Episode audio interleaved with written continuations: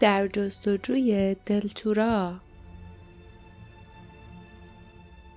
کتاب پنجم کوهستان وحشت. فصل شانزدهم پشتن یا مردن.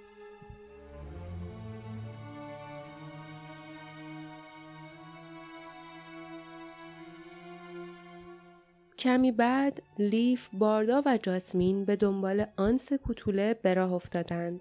کوتوله ها از تونلی به تونل دیگر راه می گشودند و هر لحظه به مرکز کوهستان نزدیکتر می شدند. آنها پرین را وادار کرده بودند که پیش کری و فیلی بماند و دستور داده بودند که در صورت بازنگشتن آنها با بقیه فرار کند. همسفران کوله و سپرهای خود را نیز آنجا گذاشتند. تنها چیزی که با خود حمل می کردند چیزهای مورد نیازشان بود. اسلحه، بطری آب و تاولهایی که برایشان باقی مانده بود. نقشه کشیده بودند که با استفاده از تاولها گلیک را بکشند. هیچ کدامشان از فکر حمله به هیولا در خواب از خود بیمیلی نشان نداده بودند. آن موجود استحقاق این را نداشت که در حقش انصافی رعایت کنند. تنها تردیدشان این بود که آیا می توانستند بدون اینکه جانور را از خواب بیدار کنند حسابی نزدیکش شوند و هدف بگیرند یا نه. کوتوله ها حرکت قدمهایشان را آهسته کردند و به زودی ورودی عظیم غار نمایان شد. رنگین کمانی که در اثر تابش نور مشعلهای غار بر انبوه گنجینه های آن پایین درست شده بود حتی از مسافتی دور دیده می‌شد.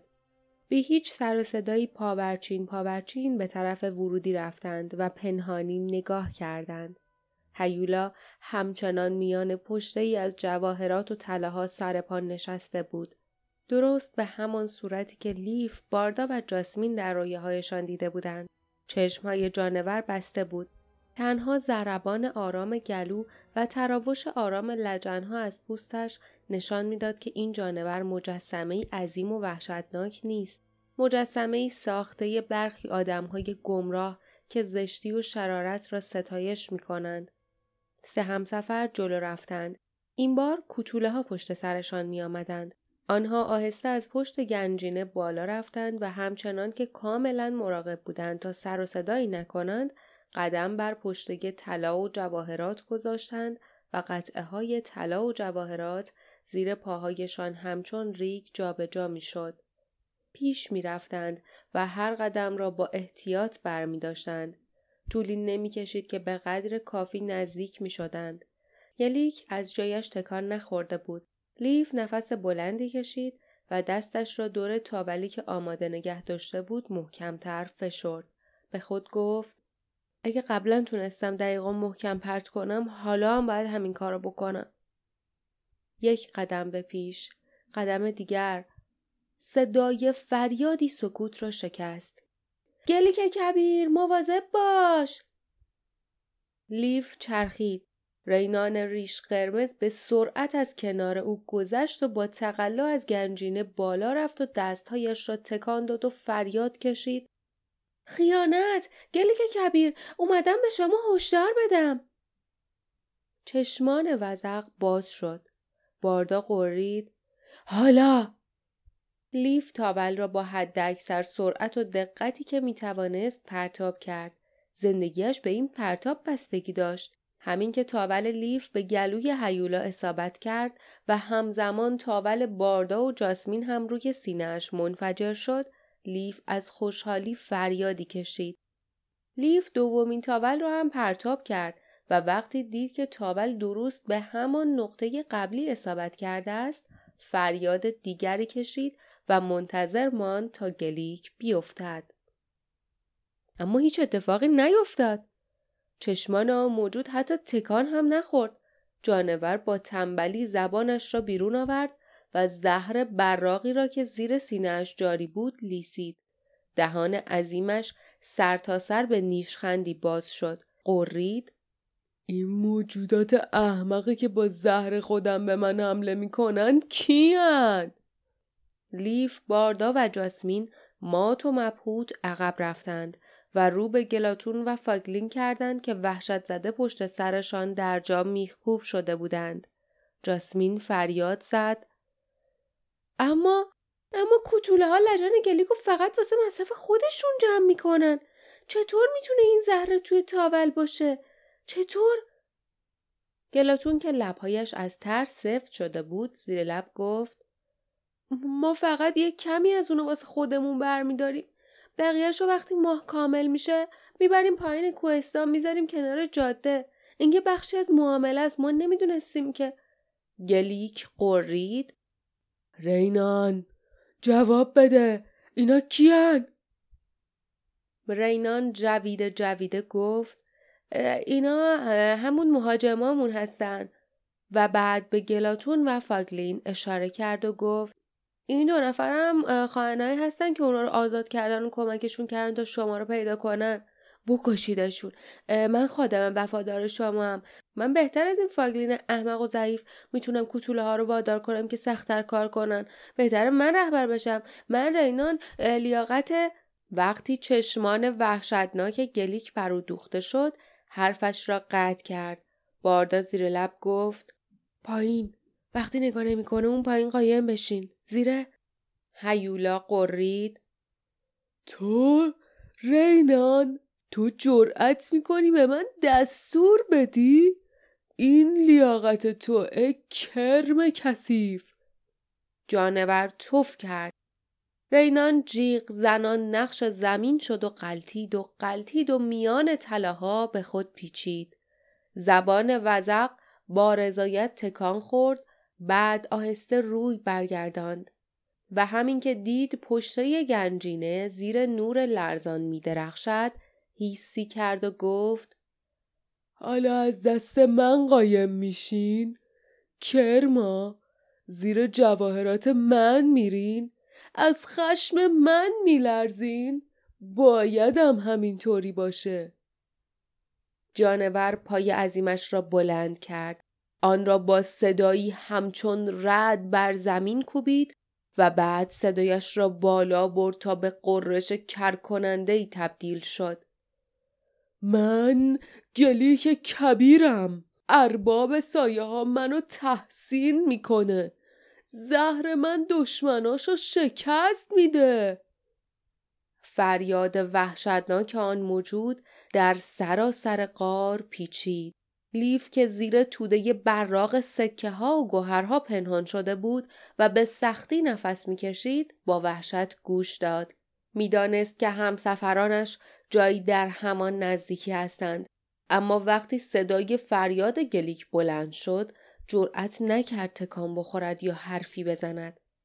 اون این کوهستان رو به من داد و یه گروهی از برده ها که به من خدمت کنن.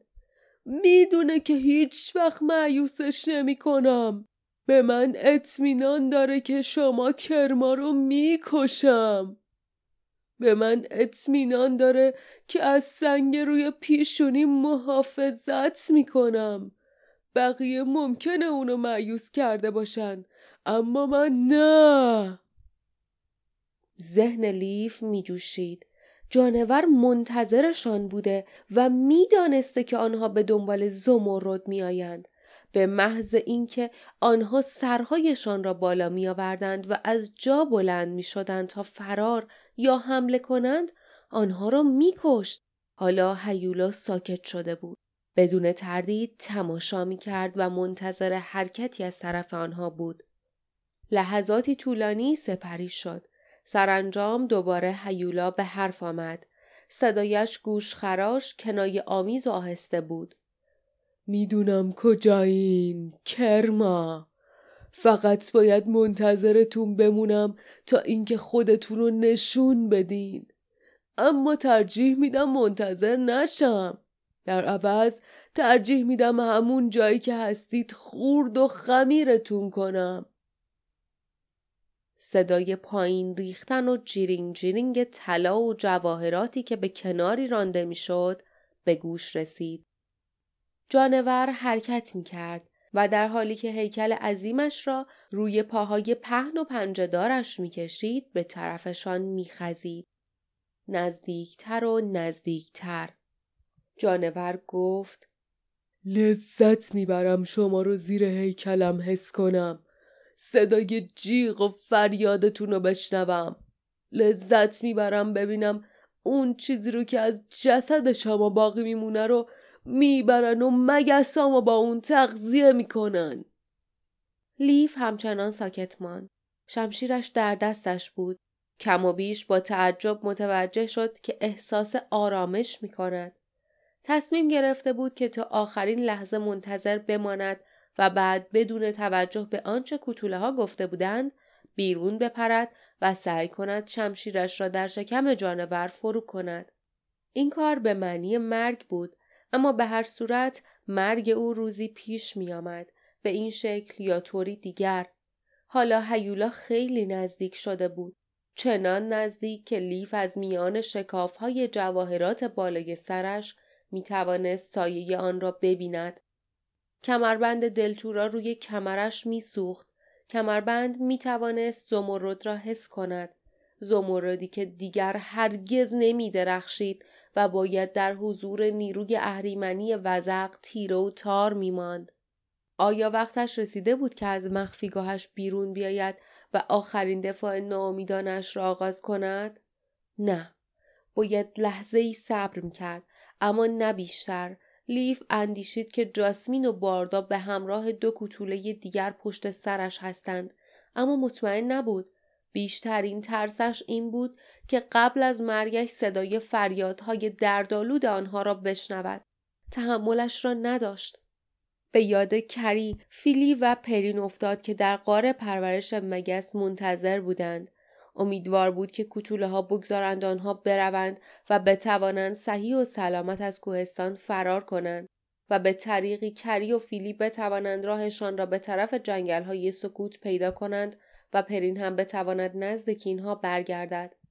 پرین که درست شبیه همدم کودکیش بود که جان گرفته بود وقتی به یاد اولین باری افتاد که پرین را کنار چشمه رویاها دیده بود لبخند محوی زد به نوش آرام ای غریبه و خوش آمدی. کسانی که نیت پلید دارند مراقب باشند. گویی لیف را برق گرفت. برای لحظه ای انگار همه چیز در سکوت فرو رفت.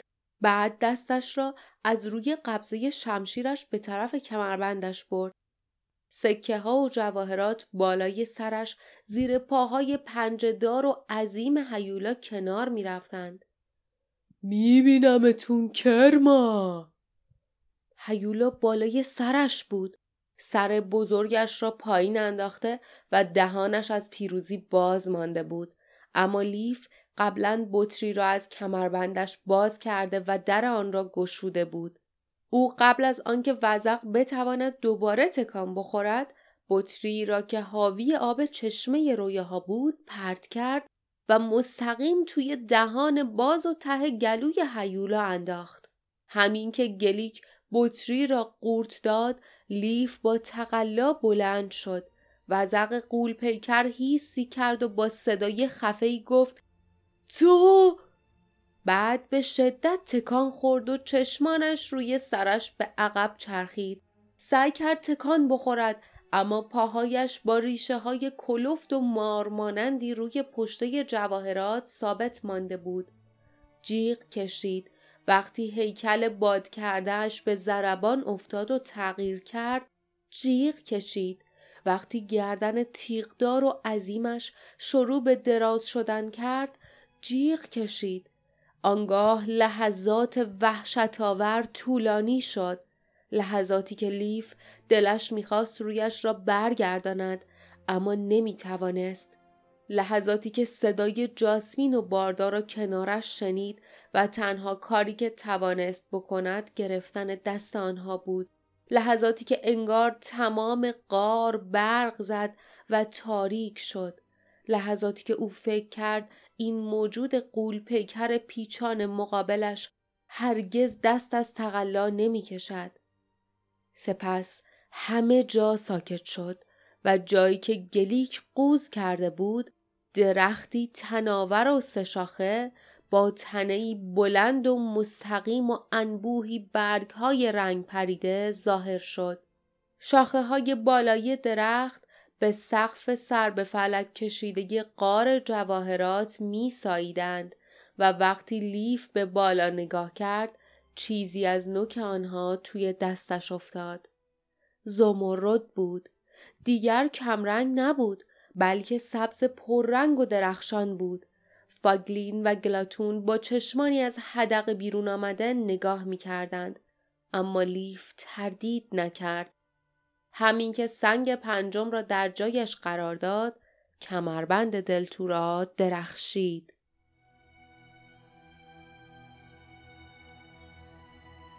پایان فصل شانزدهم